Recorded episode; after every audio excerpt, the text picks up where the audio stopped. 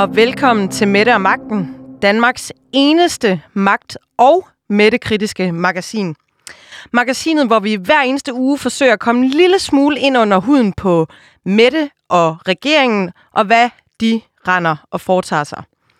I denne, I denne uge der skal vi faktisk stille skarp på noget magtkritik, som ikke kommer fra os, men fra de radikales formand, øh, Sofie Karsten Nielsen. Hun er ude i et stort interview med Berlinske at snakke om, hvordan regeringen udviser ringeagt for Folketinget og er magtfuldkommende til at hjælpe mig med at afkode, hvad hulen det betyder, har jeg inviteret øh, Berlinskes politiske kommentator Bent Winter i studiet. Han er med lige om lidt. Og så skal vi en tur til Israel, for tilbage i marts måned, der var Mette Frederiksen på en stort anlagt og stort opslået vaccinetur sammen med sin kollega fra Østrig, forbundskansler Sebastian Kurz, som nu ikke længere er forbundskansler, men det er en anden historie. De var nede for at besøge Benjamin Netanyahu, premierministeren i Israel, som på daværende tidspunkt lå i valgkamp. Og de var nede for at snakke om et vaccinesamarbejde. Den fik ikke for lidt med pressemeddelelser og Facebook-opslag, og jeg skal komme efter dig. Men siden har vi ikke hørt så meget til den her tur, og hvad der egentlig skete, og hvad der er kommet ud af samarbejdet. Faktisk har vi hørt så lidt, at øh, Mette Frederiksen tilbage i oktober måned har afslået at stille op til et samråd. Til at, øh, at forklare, hvad det går ud på, har jeg øh, lige om lidt, eller senere i programmet, Anne-Sophie Allerab, der er politisk kommentator og radiovært med i studiet. Og så øh, til allersidst, så har jeg inviteret Socialdemokratiets øh, medieordfører Kasper Sandkær ind i studiet. Han skal nemlig skille mig ud. Og det, han skal skille mig ud over, det er, at jeg i forbindelse med lanceringen af det her program optræder på et billede, hvor jeg er iført en militæruniform med en lille rose på kraven og et rødt armbind, øh, ikke mundbind, men armbind, hvor der er et øh, socialdemokratisk øh, A på. Øhm, han mener, at jeg er historieløs. Det mener jeg ikke selv. Men i hvert fald kommer han ind for at fortælle mig, hvorfor at jeg er fuldstændig gal på den med det her billede. Det er til sidst i udsendelsen. Velkommen til Mette og Magten. Jeg hedder Anne Kirstine Kramon.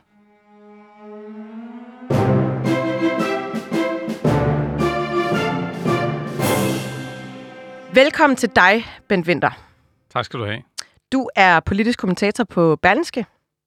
Øhm, og du er inviteret i studiet her i dag for at hjælpe mig med at forstå, hvad det betyder, når de radikales øh, formand, Sofie Karsten Nielsen, er ude med en det, jeg vil kalde sådan forholdsvis kras kritik af, af Mette Frederiksen i et, i et stort interview hos, øh, hos jer på Berlinske. Øhm, for det er jo faktisk en reel magtkritik, hun fremfører. Altså, det er jo det, som er sådan kernen af det her program, og det hjælper hun os med i den her uge. Øhm, faktisk så går hun jo i det her interview så langt, at hun faktisk siger retsstat eller socialdemokratisk regering. Hun laver den der opstilling af, af de to øh, øh, dele mod hinanden, som om øh, de ikke kan sammen eksistere. Men øh, lad os starte med, hvorfor kommer hun med den her kritik, og hvorfor kommer hun med den lige nu? Sofie Karsten Nielsen.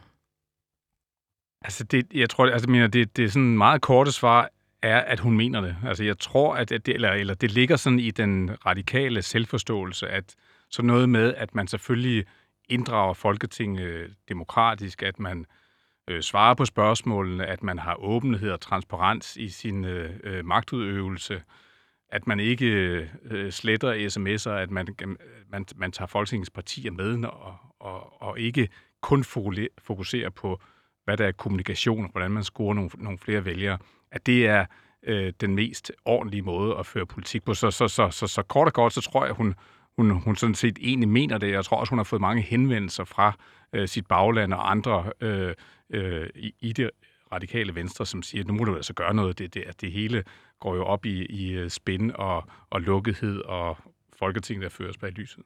Er det det med sms'erne, der ligesom er sådan den sidste dråbe? Fordi man kan også sige, at det virker ret opportunt at komme på banen med den her kritik lige nu, hvor Mette Frederiksen måske for første gang er sådan en lille smule modvind.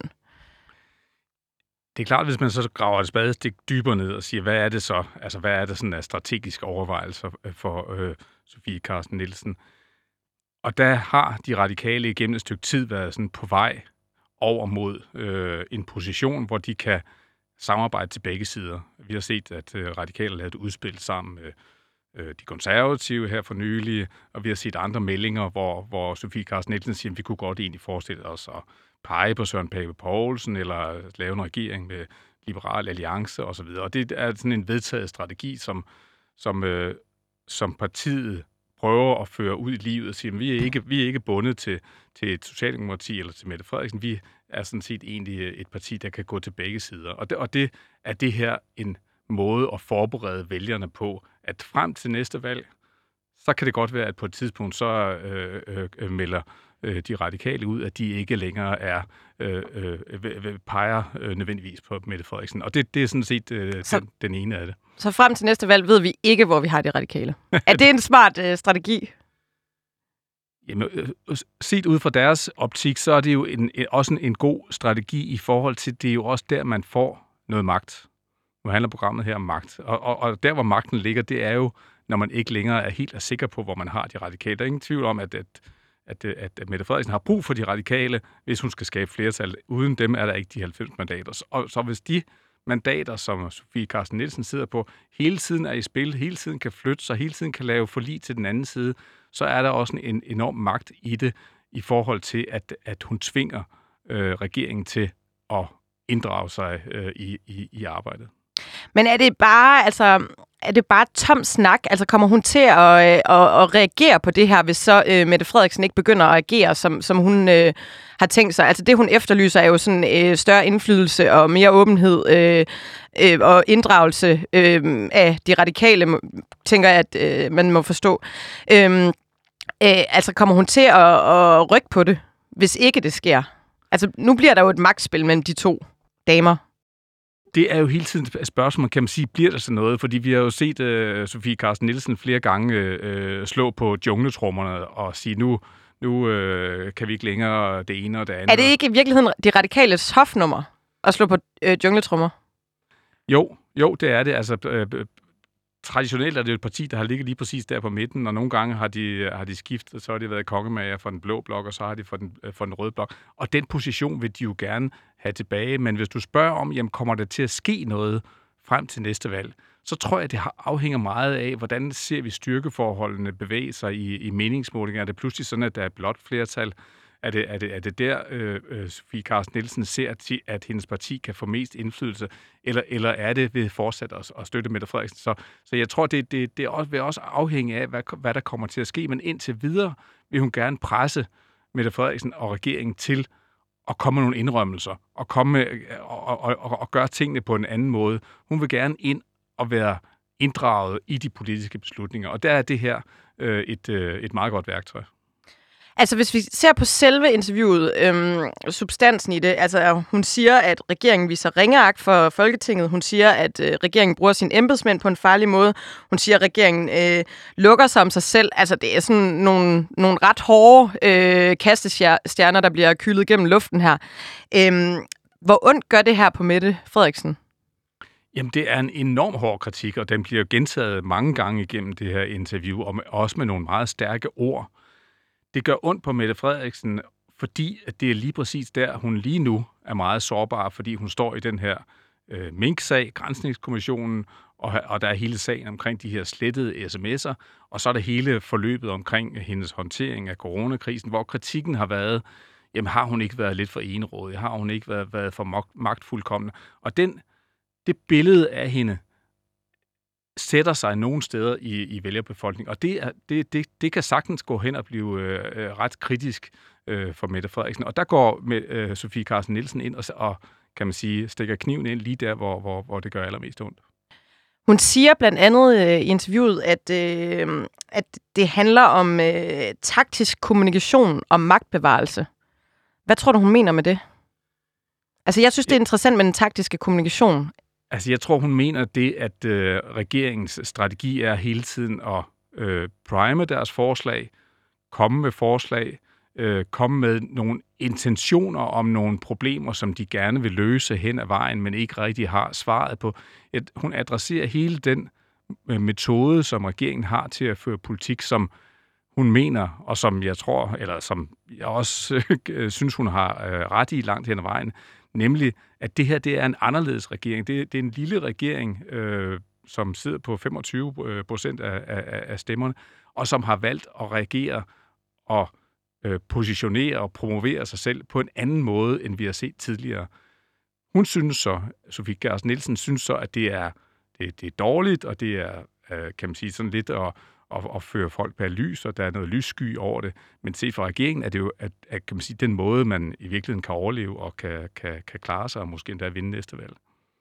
Men er det det? Altså er det ikke en god idé også at have nogle venner, øh, skabe sig nogle venner, mens det går godt, så man også har nogle venner, når det går dårligt? Er det ikke lige præcis det, regeringen måske ikke har gjort, og været så god til ved at, at netop øh, øh, køre den stil, som de har kørt øh, under corona?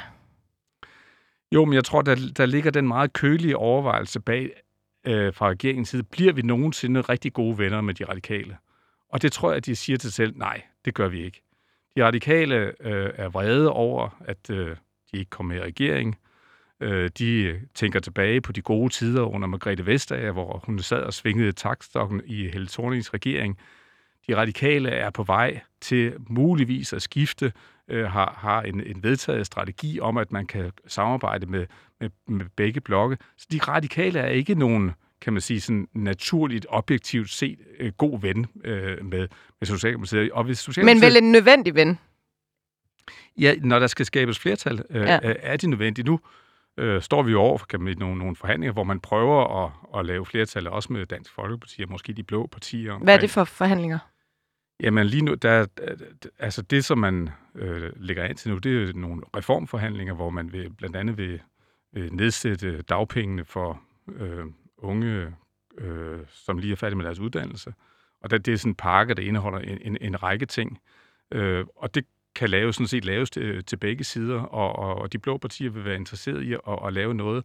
Og, og der kan radikale sagtens gå hen og blive, øh, og blive overflødige. Øh, og det er jo ikke rart for de radikale at, blive. Øh, men der, hvor hun virkelig har brug for de radikale, det er, når det handler om mistillid. Altså for eksempel havde vi i foråret en, en, en sag omkring de her øh, danske børn i Syrien, øh, som jo kørte øh, fuldstændig op i en spids, og, og hvor øh, støttepartierne var inde og true øh, med at vælte nogle ministre osv. I sådan nogle sager, der er hun dybt afhængig af, af, af sine støttepartier, fordi så er det kun dem tilbage, fordi de blå partier, de vil jo gerne vælte ministre og, og, og, og have udskrevet valg, hvis det er det. Hun siger jo, at hun har virkelig overvejet lang tid, om hun skulle gå ud og sige det her. Øhm, hvad, hvad tror du, de her overvejelser sådan har, har bestået af? Er det ikke, altså, for lige at vende tilbage til tidligere, er det ikke meget opportunt lige at gøre det nu, hvor hun er i modvind? Har det ikke været mere troværdigt, hvis øh, Sofie Carsten Nielsen havde været ude med den her kritik for tre uger siden? Jo, øh, det kan man sige, men man kan også sige, at det er nu, at den får maksimal effekt. Altså, øh, lige nu altså, ligger øh, Mette Frederiksen øh, ned.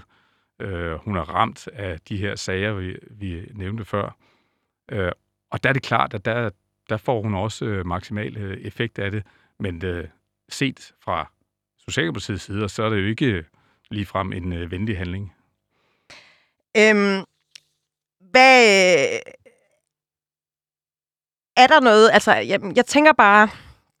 For mig at se, sådan som jeg husker ting, så er der noget Peter Ulven over det her. Altså, de har råbt op mange gange, de radikale, og på den ene og den anden side. Altså, øhm, jeg, jeg har bare en fornemmelse af, at det her det er også en måde at positionere sig for Sofie Carsten Nielsen, at hun får noget taletid, at hun stiller sig øh, i front som en stærk frontfigur, for det har hun i den grad behov for. De står rigtig dårligt i meningsmålingerne, de radikale. De har haft meget bøvl med øhm, øh, øh, øh, MeToo-sager. Øh, de har haft øh, flere prominente folk, der har måttet forlade øh, øh partiet, der har været i hvert fald udadtil øh, et indtryk af, at der har været sindssygt meget øh, bøvl. Øh, Øh, også med Sofie Karsten Nielsen, som har vidst noget om de her sager. Og altså, øh, har hun ikke, altså, er det ikke bare et, et spin for bare at positionere sig og vise, nu er jeg en stærk leder, I kan godt lægge jeres øh, stemme hos mig?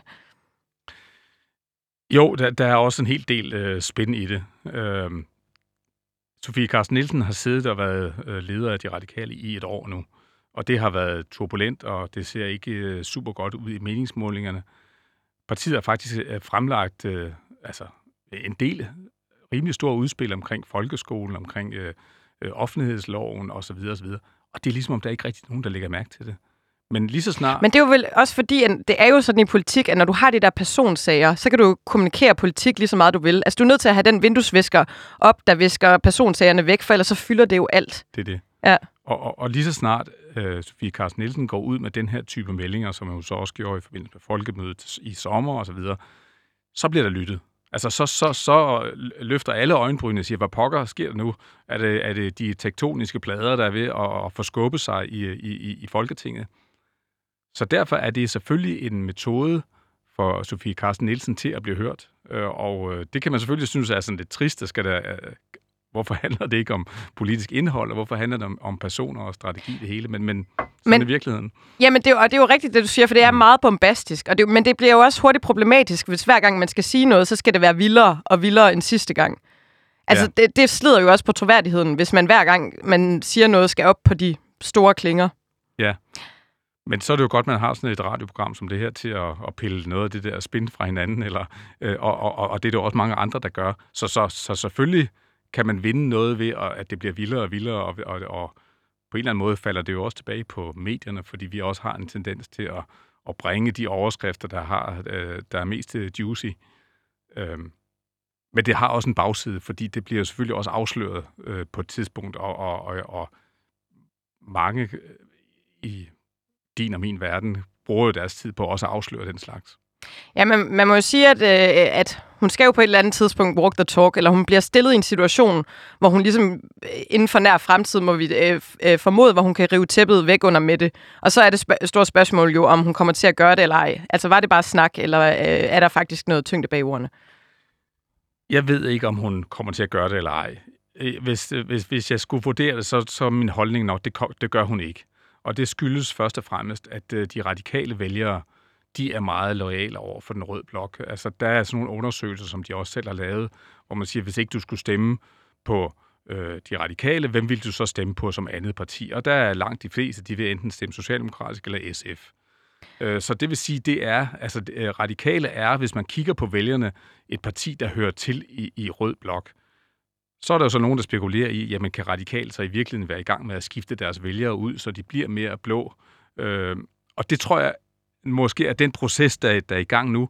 Men om det virker, ender i, øh, at de bliver meget, meget små, altså noget, der ligner en nedsmeltning, eller, eller der er en bane at spille på der, øh, det vil tiden vise. Ja, for noget, jeg undrer mig over, det er jo faktisk, at de vælger Berlinske som medie til at komme ud med den her historie. Altså, det er jo også et strategisk valg, om man ringer til politikken, eller man ringer til Information, eller Jyllandsposten, eller Berlinske, eller Se og Hør, eller hvem man nu vælger at ringe til. Altså, det, der ligger et strategisk valg fra de radikale i også at vælge Berlinske, og det kunne jo godt tyde på, i og med, at det er en borgerlig avis, at man også forsøger at åbne porten op for nogle borgerlige vælgere. Jamen, det tror jeg, du har helt ret i. Altså, øh, de radikale vil gerne have fat i nogle flere borgerlige vælgere, og de vil gerne trække nogle vælgere også fra konservative og venstre og, og, og nogle af de andre borgerlige partier. Og så skal man jo huske en ting. Lige om lidt, så kommer der et helt nyt parti i Folketinget, eller som stiller op til Folketinget, nemlig Lars Løkke Rasmussens Moderaterne, som jo ligger meget tæt på der, hvor, hvor de radikale ligger nu, øh, og har en, en filosofi om, at man skal samarbejde hen over midten, men, men øh, Lars Løkke Rasmussen kan jo tage stemmer, øh, formentlig både fra de radikale, men også fra Socialdemokratiet, også fra øh, Venstre og Konservativ. Og, og det er jo en reel trussel øh, for, for de radikale. Så jo mere Sofie Carsten Nielsen kan positionere sit parti lige præcis der på midten, hvor man øh, er lidt til begge sider, jo mere er hun jo også konkurrence med, med moderaterne.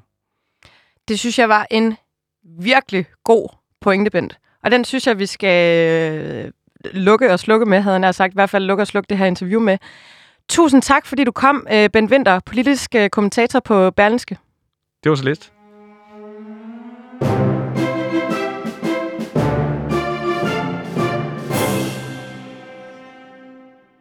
Torsdag den 4. marts 2021 rejste statsminister Mette Frederiksen til Israel.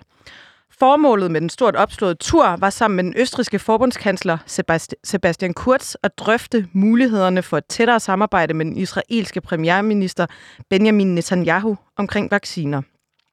Turen var så vigtig, at statsministeriet endda udsendte en pressemeddelelse om det. Statsministeren selv fortalte, at formålet med turen var at drøfte, hvordan Danmark kunne blive mere selvforsynende med vacciner, og hvordan man kunne løse fremtidige problemer med vaccineknaphed i Danmark. Hjemme i Danmark vagte statsministerens rejse dog frustration, for forhandlingerne om genåbningen af Danmark, skoleelever og næringsliv und so weiter, stod bare i stampe, mens statsministeren var på charmetur. Vacciner, vacciner, vacciner, skrev hun i sit Facebook-opslag om turen. Siden har vi dog ikke hørt så meget til det, og hvad der kom ud af det. Udover at statsministeren i oktober nægtede at stille op til et samråd om sin tur til Israel anne Sofie Allap, du er politisk kommentator, du er radiovært, og så er du ekspert i øh, vaccinetur til Israel. Velkommen ja, til. det ved jeg ikke. Ja. Nu er vi øh, kommet lidt på bagkant af denne her øh, tur, som foregik for ungefær et halvt års tid siden, og kan se alting i, i et lidt øh, større perspektiv. Hvad, hvad delen har det her handlet om? Ja, altså mystikken er jo... Øh, jeg er måske ekspert i mystikken omkring den her øh, Det er tur. fint nok til mig. ja, øh, det, det, der jo er øh, så interessant ved turen, øh, det er, at der øh, ikke rigtig er fundet en mening med det. Heller ikke øh, siden at øh, turen fandt sted der i starten af marts måned i år. Øhm, og det er jo sjældent, at man har øh, sige, øh, statsministerielle besøg til andre lande, der fuldstændig savner en mening.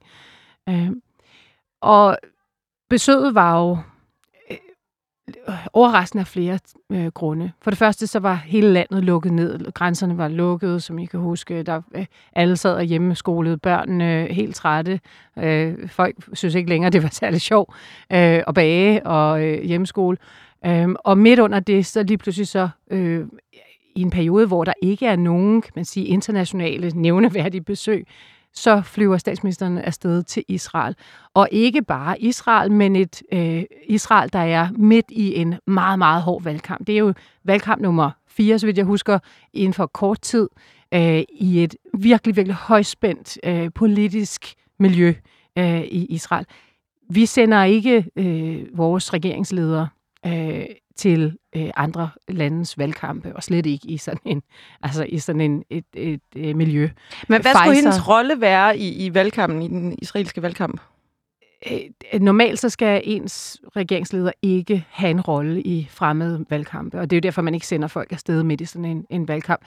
Øhm, det, som og øh, Pfizers chef havde aflyst en tur til Israel af samme grund, vil ikke ses med øh, Benjamin Netanyahu, som var på genvalg, muligvis øh, i den, i, øh, altså han vil ikke ses som værende medvirkende til valg, med valgkampen.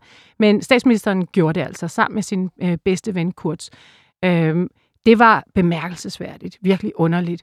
Øh, og det, de skutter ned, det er jo stadigvæk øh, svært at vide, men øh, det synlige var, at Benjamin Netanyahu, øh, kansler Kurz fra Østrig og Mette Frederiksen stillede sig op og holdt et ret kort pressemøde, øh, i, under hvilket de roste hinanden og øh, sagde noget lidt tåget, lidt øh, uigennemsigtigt om, at de gerne ville samarbejde om vacciner i fremtiden. Det var underligt, fordi der er ikke nogen af de tre lande, som er særlig kendt for at være store vaccineproducerende lande. Altså, der... Nej, og der vil blive heller ikke underskrevet en eller anden plan, eller her et formaliseret samarbejde, eller her det, vi gør, eller vi har indledt øh, det, det her, den her øh, dialog med den og den vaccinefabrik, mm. eller noget som helst i den dur.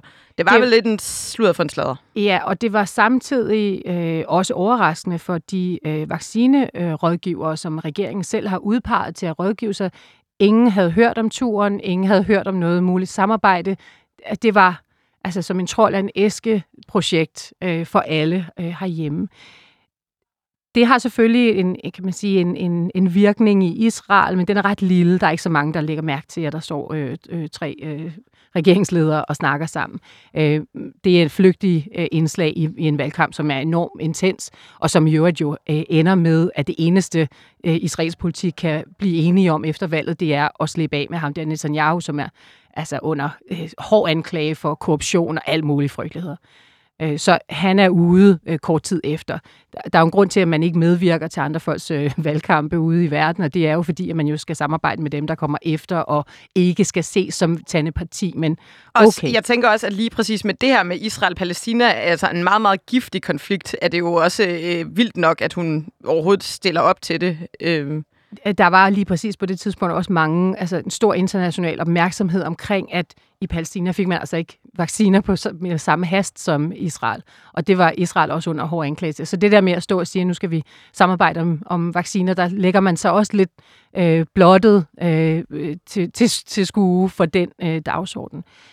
Derudover, så var øh, der jo et europæisk forløb. Så det er to øh, regeringschefer for øh, to lande i Europa, går sammen ud af Europa og finder et eller andet øh, tredje land øh, med hensigt om at øh, lave et parallelt samarbejde om vacciner. Det så som værende ekstremt illoyalt i Bruxelles. Så det var sådan den, den tredje dagsorden, som bare var mærkelig. Altså, hvorfor øh, tage det opgør øh, med Bruxelles? Var det for at få Bruxelles til at agere anderledes eller hurtigere? Og øh, tjente det egentlig, kan man sige, var det et konstruktivt indslag i det her forløb, øh, europæiske forløb om at øh, skaffe vacciner? Og det sidste er, øh, hvad kom der egentlig ud af, af det her besøg? Jamen, det ved vi stadigvæk ikke. Det, man kan have mistanke til, det er så det, det, er så det som øh, jeg har skrevet i en, øh, en artikel i Altinget blandt andet. Øh, det, man kan mistænke, det er, at de her tre lande, de er jo øh, lande, som ser, øh, har en selvforståelse omkring, at de var gode til at håndtere coronavirus. Øhm, det vil sige, det var lande, som meget hurtigt reagerede, øh, meget hurtigt lukkede landet ned. Så det er en form for dukseklub? På en eller anden ja, måde. og der blev også etableret ret hurtigt et, et, et uh, samarbejde internationalt blandt lande, som havde den selvforståelse. Vi har ligesom besejret virus, i hvert fald i første etape.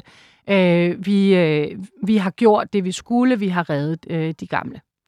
Uh, og, og man kan have mistanke til, at det var for ligesom at uh, have den PR-værdi, uh, det er i at stå, stå i den klub, øh, meget synlige klub. Israel var på det tidspunkt jo allerede fuld gang med at vaccinere. Hele befolkningen var længere frem end nogen andre. Havde et særligt samarbejde med Pfizer også om at lægge en masse sundhedsoplysninger fra israelerne og ind til Pfizer. Altså de havde et privilegeret samarbejde.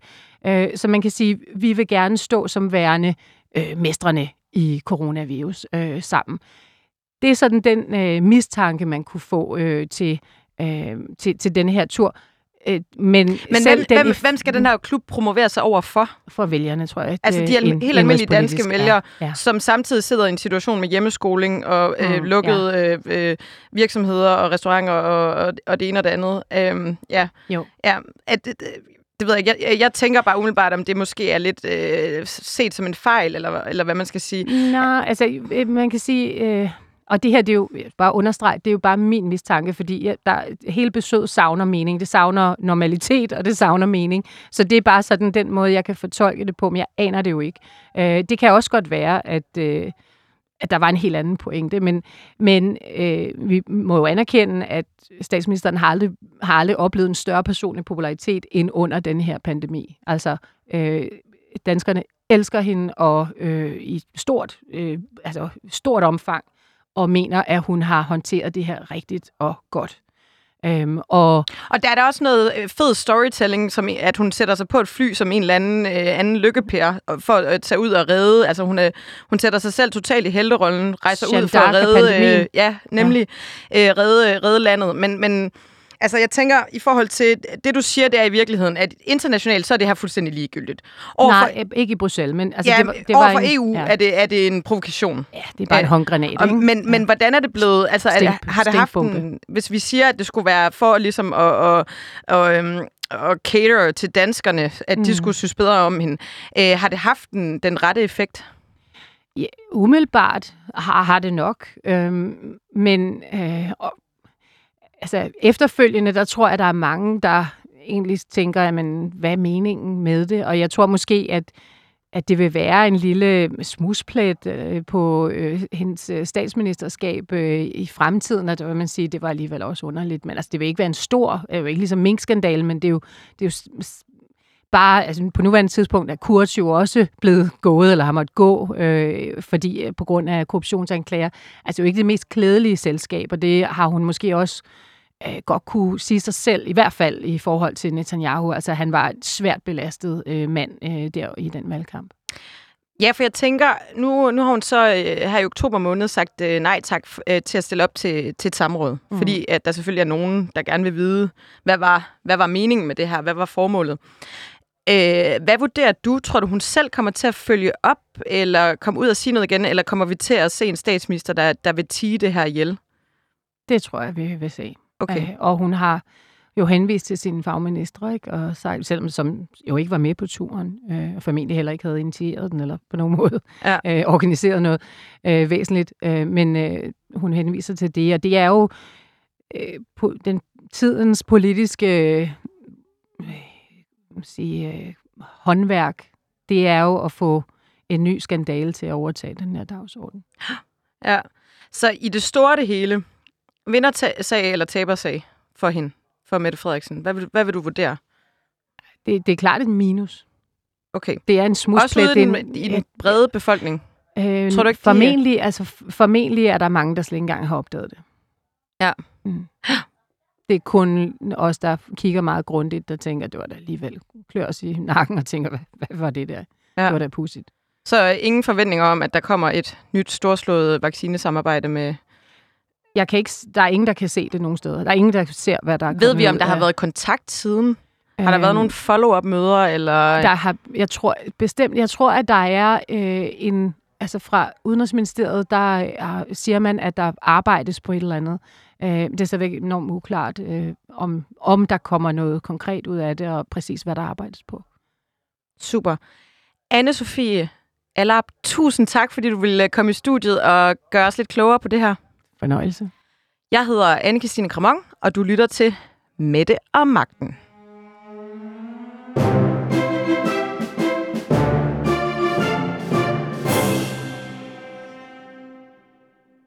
Det her program, det er jo en uges tid gammelt, og i øh, forbindelse med lanceringen, så offentliggjorde øh, nærværende radiostation et billede af yours truly i en øh, militæruniform med en lille øh, rose på kraven og et øh, rødt armbind, hvor der var et øh, A for Socialdemokratiet. Det har skabt en vældig opstandelse i det, jeg vil kalde Dekopol-segmentet, altså Twitter Danmark. Øhm, og der er det faldet øh, et par politikere for brystet, og med politikere, der mener et par politikere fra Socialdemokratiet. Og så er der enkelte journalister, der også har været vældig op at køre over det her billede. Blandt andet dig, Kasper Sandkær. Øh, du er kultur- og medieordfører for øh, Socialdemokratiet, og du skrev på Twitter, jeg er ligeglad med programmet, men det her billede, shit, hvor er det historieløst og skingerne skørt. Kasper, velkommen til. Tak. Hvad er det, der er så skingerne skørt? Jamen det, øh, som jeg reagerer på, og som jeg jo synes er øh, skingerne skørt, er, at øh, det billede jo giver nogle meget klare øh, associationer til øh, nazismen, og jo ligner en øh, soldat fra øh, den øh, tyske hær i en SS-uniform fra, øh, fra 30'erne og 40'erne. Øh, og det er jo en association, som jeg synes er skingrende skør, og i øvrigt vanvittigt historieløs at lave til en demokratisk øh, valgt Øh, regering i Danmark at sammenligne med øh, det værste terrorregime, øh, vi har haft i vel Europas øh, historie, som udryddede øh, millioner af mennesker, som var øh, totalitære øh, og som øh, absolut var øh, alt andet end øh, demokrater. Yes. Jeg, jeg prøver lige at forklare intentionen.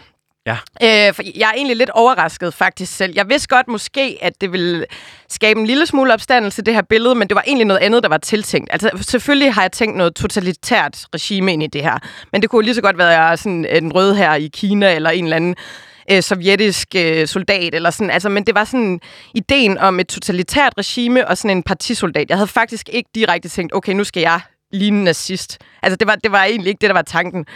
Øhm, øhm, og, og det der er, det er, at det er en øh, M69-uniform. Det er en dansk herreuniform. Altså, det er sådan en, en uniform, man har på i, i den danske her, når man skal til, til gala. Øhm, og, og grund til, at det blev den, og ikke alt muligt andet, det var simpelthen den simple grund, at jeg skrev på min Instagram, hej, er der nogen, der har en militæruniform, jeg kan låne? Øh, og så var det ligesom den, der bød ind. Der var også nogle andre øh, forskellige øh, uniformer i spil, men det var sådan lidt tilfældigt, at det lige blev den. Øhm, øh, men det var ikke, altså det var ikke min intention, at det skulle afbillede en, øh, en nazist. Øh, det var min øh, intention, at det skulle være sådan en, en socialdemokratisk øh, øh, partisoldat på en eller anden måde. Øhm, jeg vil gerne spørge dig, har du lyttet til programmet? Ja, jeg hørte det første afsnit. Ja. Hvad synes du om det? Var det om jeg er nazi-radio? den, øh, om jeg er den rette til at vurdere. Nej, det havde vi jo faktisk engang, ikke? Tror jeg, der blev sendt noget fra Greve eller sådan noget. Ja. Øh, Jeg ved ikke, om det stadig bliver sendt. Øhm, jamen, øh, jeg ved ikke om... Jeg synes jo ikke, jeg som medieordfører skal stå og forholde mig sådan til, til det redaktionelle indhold. Men jo- var jo det noget, det, du de havde vælge forventet, selv. da du så billedet? Uh, nej, altså jeg synes, der er langt mellem uh, billedet og så, og så det radioprogram, I, uh, I endte med at lave. Og, uh, og nu, jeg må jo tro på, hvad du siger, uh, når du siger, at, at I overhovedet ikke selv havde overvejet, at det gav stærkere associationer til uh, nazismen, det billede, uh, som I har brugt til at promovere programmet med. Uh, og vi behøver ikke at stå og diskutere uh, uniformer, og jeg tror, at Twitter er fyldt med billeder, der sammenligner med uh, nazistiske uniformer. Men det er jo klart, det røde uh, armbind uh, rundt om, ikke, uh, som jo ligner det uh, armbånd, som øh, som, som man også brugte i, øh, i Nazi-Tyskland, øh, øh, Rosen i reviret og sådan noget. Det, jeg var i hvert fald ikke i tvivl om, hvad jeg øh, så det associeret med. Det kunne jeg jo se, mange andre øh, heller ikke var. Men ud, og faktisk ja. kun på Twitter. Altså faktisk Jo, kun jo. på det hissige Jo, jo. Twitter. det er jo der, sådan nogle diskussioner lever. Ja, ikke? ja. ja. Jamen, øh, altså, jeg hæftede mig lidt med. Jeg tænkte sådan, okay, ved du hvad Rorschach-testen er? Den der blækklat-test. Ja, ja. Jeg nej. tænkte med mig selv, okay, en socialdemokrat kan ikke se en militæruniform og et armbind med et A på, uden at tænke nazisme. Altså, du ved, det er sådan lidt, altså, det er også på en måde sådan jeres egen sådan associationsrække, at det ikke kan være andet, eller det er sådan, og på en eller anden måde er det jo en kæmpe fordel for mig, at I hopper på den der limpind. Mm. Altså, jeg har jo fået mega klart. meget omtale omkring mit program øh, Ja. øh, på, grund af, på grund af dig øh, og din øh, kritik. Ja, men det er jeg slet ikke i tvivl om. Og, og, og, og lige inden jeg trykkede send på det der tweet, tænkte jeg, det er jo præcis det her, de gerne vil have mig til øh, at gøre, fordi så er der jo gratis markedsføring. Øh, på den anden side, så må jeg også bare sige, øh, at at lave den type sammenligninger, og uanset i øvrigt så, om det er til nazisme, eller det er til, til andre totalitære regimer, det synes jeg simpelthen er at gå så langt over stregen. At jeg synes også, at jeg, og det har jeg jo set mange andre også har gjort, var nødt til at reagere. Og det er virkelig ikke fordi, og det er jo meget vigtigt for mig at sige, det er jo virkelig ikke fordi, at man ikke må være kritisk over for dem, der har magten. Det skal pressen være. Det er jo fuldstændig afgørende i et demokrati, at vi har en kritisk presse, der går magthaverne efter i beden, som kritiserer, som stiller os alle de svære spørgsmål. Fuldstændig afgørende i et demokrati, men det kan man jo sagtens gøre, og så samtidig gøre det ordentligt. Og det synes jeg simpelthen ikke, det der billede er. Altså, jeg synes, det er at gå over stregen for, øh, hvordan den demokratiske øh, samtale og debat skal foregå i Danmark. Og, jeg, og særligt i en tid, hvor at den offentlige samtale bliver så polariseret, øh, som den bliver i de her år. Også på grund af tech-giganter og alle mulige andre. Det giver jeg ikke dig skylden for.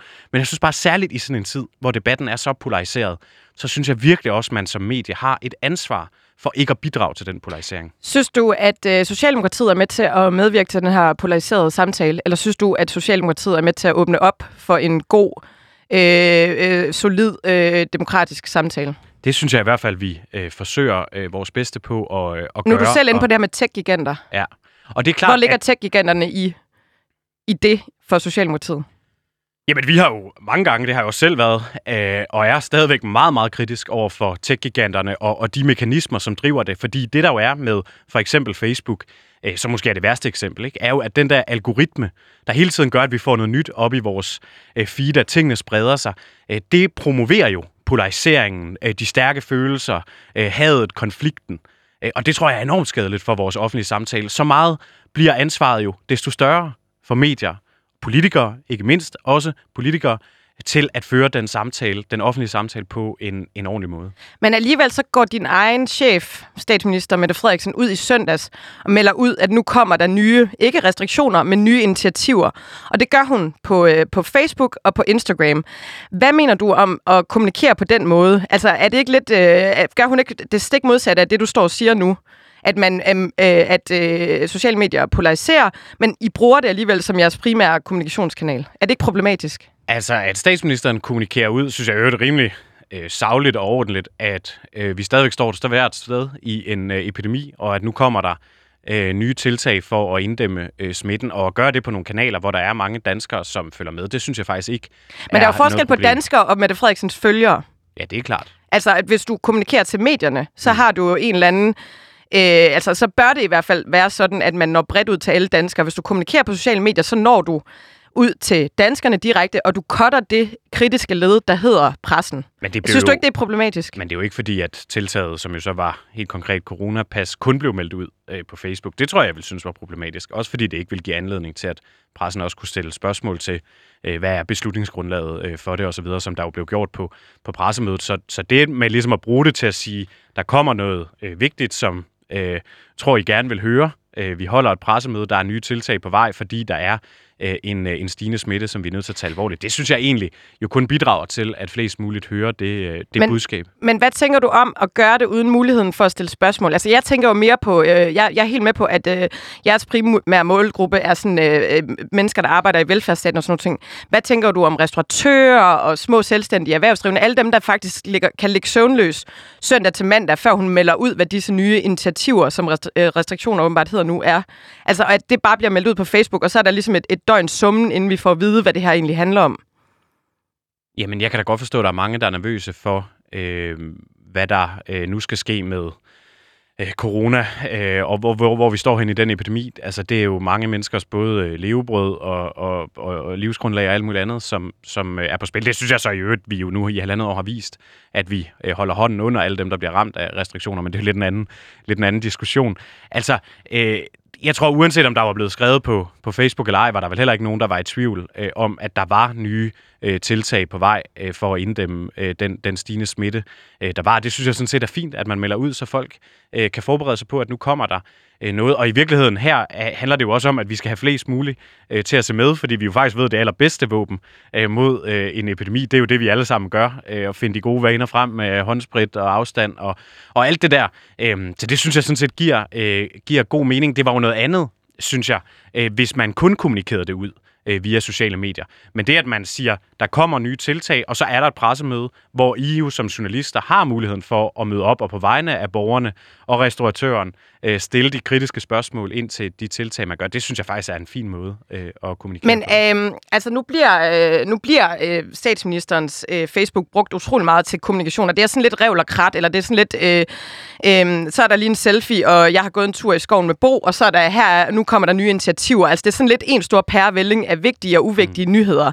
Altså jeg synes også måske det er meget at lægge over til, til borgeren, øh, og skulle sådan selektere i det her hele tiden, hvad der er vigtigt eller ej.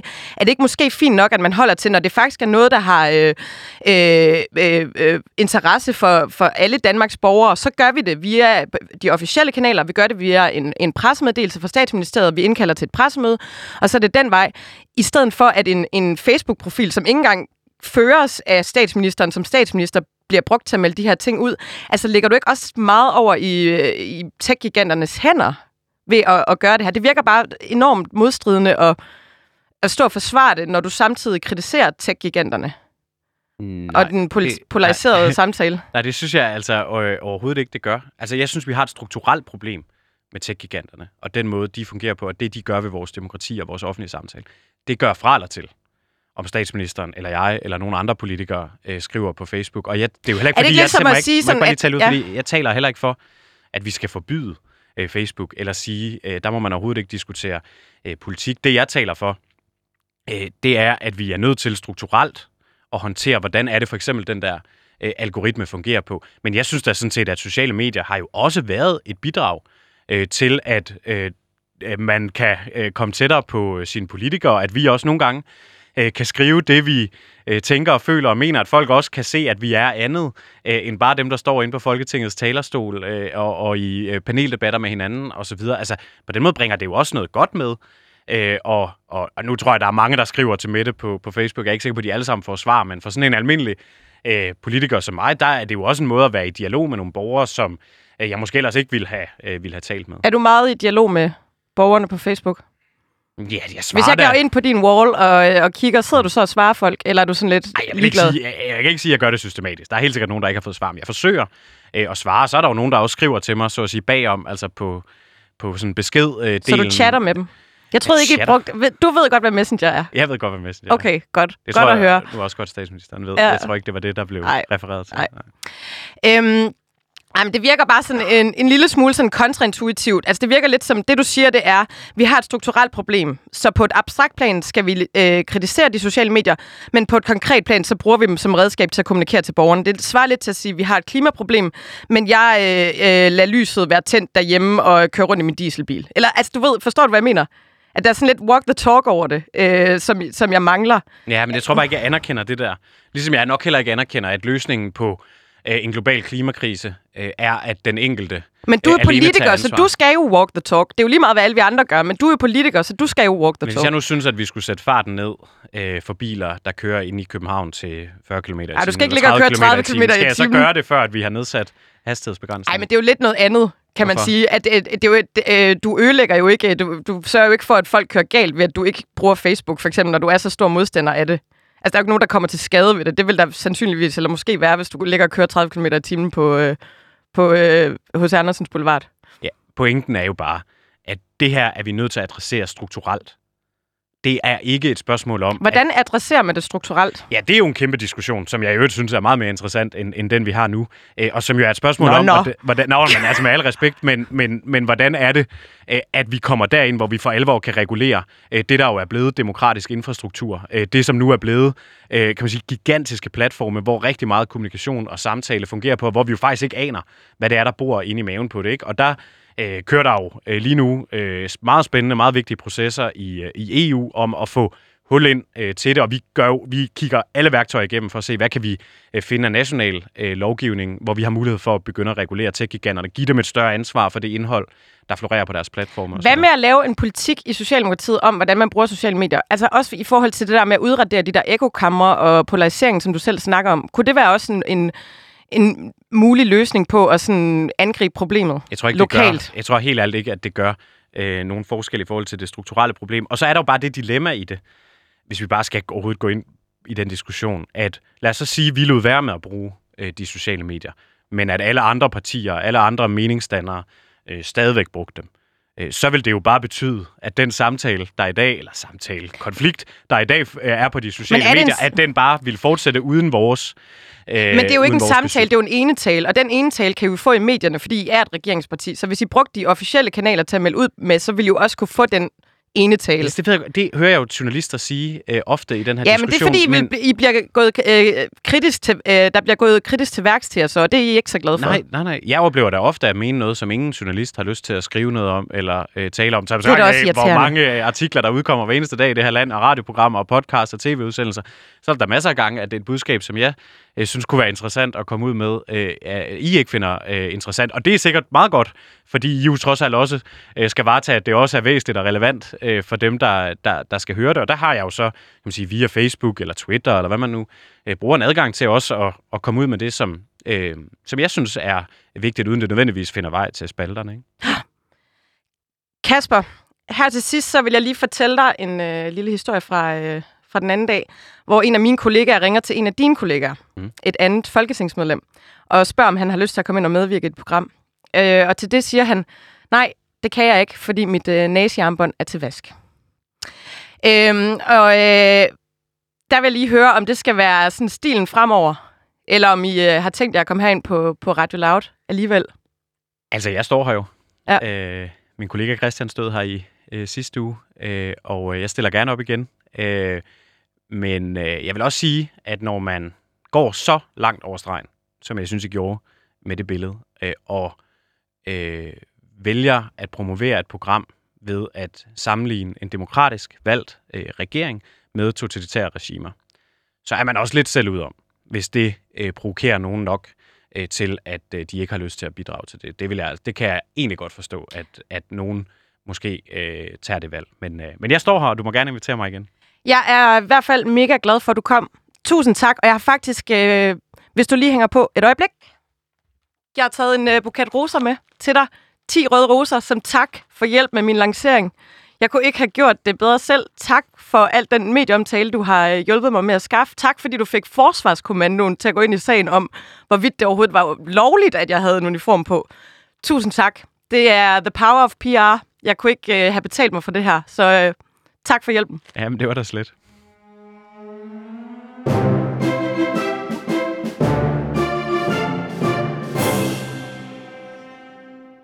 Som noget nyt, så vil jeg gerne indstifte en pris, som jeg løbende vil uddele her i programmet.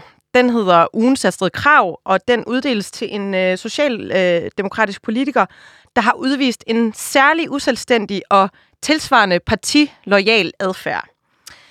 Faktisk vil jeg egentlig gerne, øh, nu når det er første øh, gang, jeg uddeler prisen, så vil jeg egentlig gerne have uddelt den til øh, hende, som prisen er navngivet efter, nemlig Astrid Krav, for uge for uge at uploade den ene utilfredse selfie efter den anden, og konstant og hele tiden være på jagt efter at blive øh, Mette Frederiksens aller, allerbedste veninde.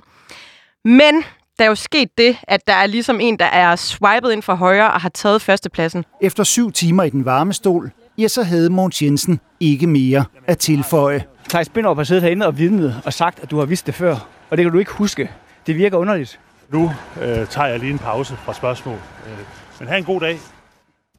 Og det er selvfølgelig Mogens Jensen, den tidligere fødevareminister, som blev afhørt i Mink-kommissionen den anden dag. Altså jeg vil sige, jeg kender godt det der med, at man ikke kan huske alt, hvad man har lavet. Det kan godt være, at man har haft en weekend, der har været rigtig meget alkohol involveret. Man vågner op søndag morgen og tænker, wow, hvad skete der lige i går? Men jeg vil sige, at øh, Mogens Jensen overruler alt øh, i den øh, forbindelse. Hans øh, manglende hukommelse om, hvad der er sket i nogle sådan ret øh, essentielle dage i, faktisk vil jeg sige, dansk historie, er fuldstændig usammenlignelige med min, øh, mine mest drukfældige dage. Mogens Jensen har fortalt i den her uge til Mink-kommissionen, at han ikke kunne huske, hvem der foreslog at slå de her mink ned, og han kan heller ikke huske nogle meget, meget centrale drøftelser øh, på nogle centrale møder, øh, som man tænker på en eller anden måde måske lidt burde have indprintet sig i hans hukommelse, fordi det alligevel var en forholdsvis stor begivenhed at, at slå et helt øh, værv ned. Jeg ved ikke, øh, om det bare er mig, men i hvert fald stort tillykke til Mogens Jensen. Du er ugens øh, Astrid Krav, og øh, så må vi se, hvem der bliver ugens Astrid Krav næste uge. Jeg vil sige tak, fordi du lyttede med til Mette og Magten. Ude i teknikken, der sad Jonas Forlager, og jeg hedder Anne Kirstine Kramon.